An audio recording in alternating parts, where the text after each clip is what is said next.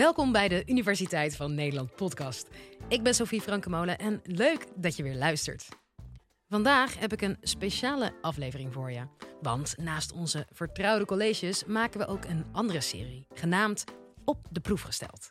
Hierin koppelen we twee ogenschijnlijk verschillende werelden aan elkaar: die van bekende YouTubers en wetenschappers. Vandaag de vierde aflevering.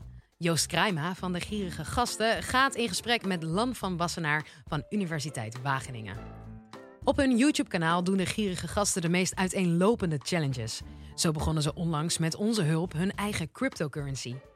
Maar wist je dat de techniek achter de crypto, de blockchain, ook ingezet kan worden om de wereld een stukje eerlijker te maken? Om erachter te komen hoe dat zit en wat een bitcoin te maken heeft met een patatje, vraagt Joost in deze aflevering wetenschapper Lan het hemd van het lijf. Veel plezier! Dit is de Universiteit van Nederland. Hey Lan, ik vind het echt superleuk om met jou dit gesprek te gaan voeren. Uh, we zitten natuurlijk een beetje op afstand van elkaar, helemaal in de tijdgeest van nu. Dat kan een beetje effect op de audio uh, hebben. Maar goed, dat wil niks uh, wegnemen van waar we het over gaan hebben. Ik ben eigenlijk wel benieuwd, zit jij in de crypto ook? Ja, een beetje wel. Als je onderzoek doet naar blockchain, kun je daar niet omheen. Nee, maar doe jij dan voor elke munt die je aanschaft goed onderzoek uh, naar de fundamentele waarde van de munten? Niet altijd. En wie de oprichters zijn en wat voor blockchains erachter zitten? Ik kijk wel wat voor blockchain het is. En uh, nou, niet heel veel tijd aan de onderliggende fundamentele informatie. Ja, want laten we het even hebben over het onderzoek waar jij mee bezig bent. Jij bent bezig uh, hoe een blockchain voor een eerlijkere wereld kan zorgen. en hoe het de voedselketens ten goede kan komen. Toch? Ja, het klopt. Onder andere hoe je voedselketen transparant en duurzamer kan maken. Zullen we het dan eerst even hebben over wat een blockchain nou precies is uh, dan? Ja, dat is goed. Een blockchain is eigenlijk een soort gedeeld uh, boekhoudsysteem. Je moet uh, je voorstellen dat uh, in een netwerk van mensen, dat je als je soms gezamenlijke informatie wil hebben en dan kun je dan iedereen informatie laten invoeren en controleren, dan heb je dan een gezamenlijk boekhoudboekje. En zodat niet iemand in zijn eentje de informatie kan veranderen. Ja, dat is zeg maar zoals ik de blockchain ook ken, maar dan in de vorm van Bitcoin. Elke schakel in de chain bevestigt een transactie, waardoor je een eerlijke transactie krijgt, omdat iedereen hem moet bevestigen. Ja, ik kan me voorstellen dat dit nog uh, heel vaag is. Uh, ik denk dat het goed is als je een fragment van de NOS op 3 luistert. Daar wordt wat uh, meer in detail uitgelegd. Oké, okay, laten we daar even naar luisteren.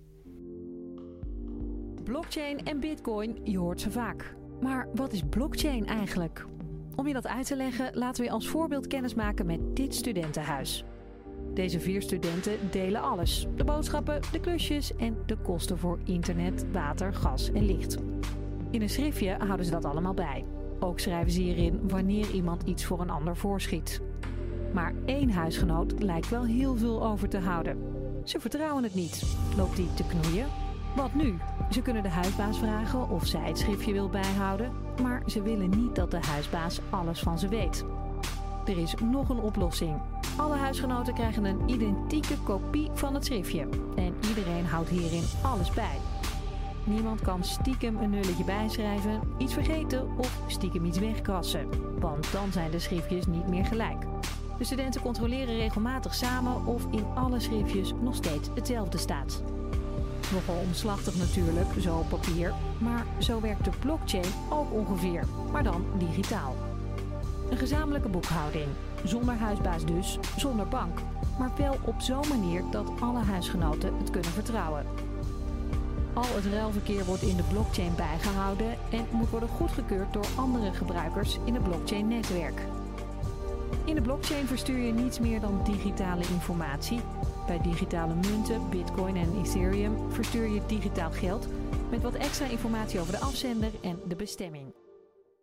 Laten we het hebben over jouw project. Jij wilt een eerlijkere voedselketen maken door middel van een blockchain. Laten we dan eventjes kijken naar uh, wat een voedselketen precies is en waar het uit bestaat. Een voedselketen is een hele keten van productie, uh, verwerken en uh, distributie, uiteindelijk tot retail en tot voedsel uh, dat ons bord komt. De hele keten van verschillende partijen, bedrijven en die zorgen dat er voedsel van producenten tot consumenten komt. laten we denken aan bijvoorbeeld aan, aan, een, aan een zakje friet. Uh, die moet Ja. eerst dan als een pootgoed aardappels, die wordt in de grond eh, gestopt. En vervolgens moet er eh aardappels weer geoost worden. Die gaat naar de fabriek.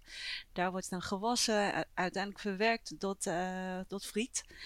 Langs de hele keten zijn er dus heel veel partijen betrokken bij, eh, bij de productie eh, van, van, de, van de uiteindelijk consumptie eh, friet. Ik kan me voorstellen dat dit heel complex is. Ik denk dat er een videoclipje van een bekende econoom, Barbara Barsma, die heeft heel goed uitgelegd eh, wat een voedselketen is en waarom die zo complex kan zijn. Oké, laten we daar even naar luisteren. Maar weet u eigenlijk waar uw voedsel vandaan komt? Wist u dat drie kwart van de productie, van de agrarische productie in Nederland, geëxporteerd wordt naar het buitenland? En wist u dat drie kwart van de landbouwgrond die in gebruik is om Nederlandse consumenten te voeden, in het buitenland ligt? Denkt u maar in die soja die we uit Brazilië halen om aan Nederlandse varkens te geven, die vervolgens naar Italië gaan om tot vleeswaren verwerkt te worden en dan weer hier naartoe komen. Of neem garnalen die in de Noordzee zijn gevangen, die we vervolgens via Nederland naar Marokko brengen, daar laten pellen en vervolgens via het Verenigd Koninkrijk, waar ze verwerkt worden, naar een supermarkt bij ons om de hoek in onze diepvries krijgen. Of nog ingewikkelder, neem een diepvriespizza. Kijk eens wat er allemaal op zit. En hoeveel verschillende landen je dan wel niet voorbij ziet komen, dat is echt heel veel. En neem er dan een kopje koffie uit Colombia bij, een glaasje wijn uit Australië en het telt zo op tot 30.000 kilometer. Want wat is het grote probleem nu met de huidige voedselketens? Wat is het probleem van de huidige voedselketen? Er zijn er heel veel verschillende aspecten. Eh, de ketens zijn complex, niet transparant, eh, waardoor eh, we niet altijd weten wat voor milieu-impact die hebben. Omdat keten niet transparant is, is er ook een mogelijkheid om te frauderen. Bijvoorbeeld product, niet duurzame product als duurzame product op de markt zetten. Of eh zeggen dat de boeren eerlijk betaald worden, maar eh, feitelijk niet zo is. En, en, en hoe kan de technologie van een blockchain eh, deze problemen dan oplossen? Technologie kan deels van het probleem helpen oplossen omdat keten iets transparanter kan maken. Ja, en dit werkt bij Bitcoin dus ontzettend goed. Iedere keer dat je een Bitcoin koopt of verkoopt, komt er ja, zeg maar een extra blok op de chain terecht. En ja, deze techniek zorgt ervoor dat eh, ja, het minder frauduleus is, of er eigenlijk geen fraude kan worden gepleegd. En er een duidelijke boekhouding is voor iedereen om in te zien hoe de transacties zijn gegaan. En dan, en dan ben ik eigenlijk wel benieuwd hoe dit dan in zijn praktijk gaat. Eh, laten we even het voorbeeld van de aardappel nemen. Ja, de aardappelindustrie besluit om een blockchain op te richten. Om zo duidelijkheid te geven over waar de aardappels precies vandaan komen en of iedereen in, de, in dit proces wel eerlijk betaald krijgt. Hoe komt dit er dan uit te zien in de praktijk? In de praktijk moet je eerst het hele proces goed in kaart brengen. Van kijk nou wat voor informatie is noodzakelijk om ehm, door de keten heen mee, te geven. Je moet je, eh, kan je voorstellen dat bij een batch aardappels geef je een soort digitaal eh, paspoort. In een paspoort geef je aan eh, eh, waar eh, de aardappel oorspronkelijk was geoogst en waar was die vervolgens gesorteerd. En bij welke fabriek wordt die dan gemaakt tot, verwerkt tot friet.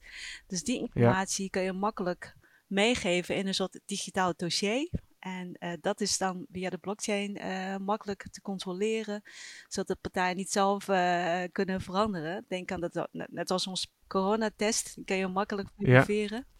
En dan Ja. heb je een transparant, traceerbare keten.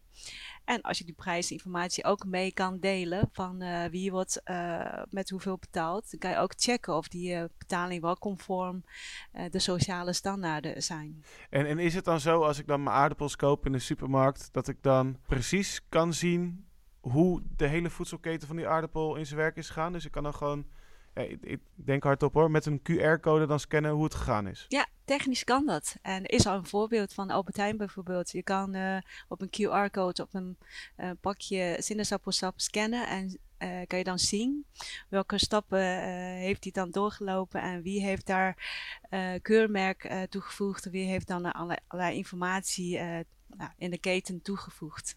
En, en ja, ik kan me voorstellen dat, dat elke voedselketen er ietsjes anders uitziet. Ik kan me voorstellen dat de aardappel tot het frietje een net ander proces heeft dan eh, bijvoorbeeld de koffie die we drinken of dan eh, de vis die we eten. Eh, maar is elke blockchain dan ook wel implementeerbaar op elk soort voedsel? Of moet je heel veel verschillende soorten blockchains daarvoor hebben? Je moet inderdaad heel veel soorten uh, blockchains uh, hebben. Dus je moet je nagaan voor elke keten moet je andere soorten afspraken gemaakt worden met andere partijen. Dus net in elke keten moet je een, bijna een kabinetvorming uh, doorlopen om die afspraak vast te leggen. Dat maakt hem heel Ja. complex. Ja, want we zien natuurlijk hoe moeilijk het is eh, hier in Nederland om een kabinet te vormen. Daar zijn we al een paar maanden mee bezig.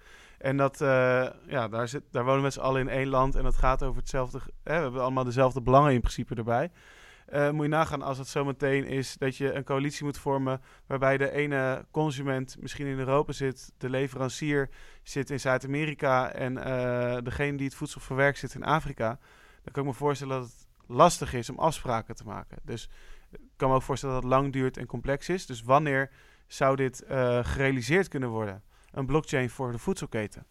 Het is lastig om precies te voorspellen hoeveel jaren het nodig zou hebben. Maar we zien wel steeds meer kleine blockchains ontstaan.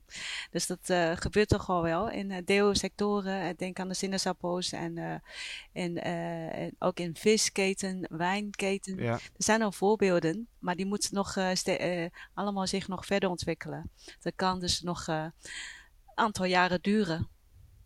Dus op dit moment staan we voor de blockchain voor de voedselketen nog flink in de kinderschoenen. Ja, dat is wel een heel spannende periode. Nou ja, ik, ik, vind het, ik vind het een mooi initiatief. Ik ken de blockchain eh, eigenlijk alleen uit de cryptowereld, waarbij transacties werden geverifieerd. En ik wist niet dat de blockchain eh, ook deze mogelijkheden zou hebben binnen, binnen zo'n voedselketen. Dus eh, daarvoor bedankt voor je uitleg. Ik vond het leuk dat je er was. Ja, fijn om te horen. Je hoorde Joost Kruima en Lan van Wassenaar. Ben of ken jij een wetenschapper die je ook graag hier een keer zou horen met een tof verhaal? Nou, dat komt goed uit, want je kan je tips mailen naar podcast.universiteitvannederland.nl.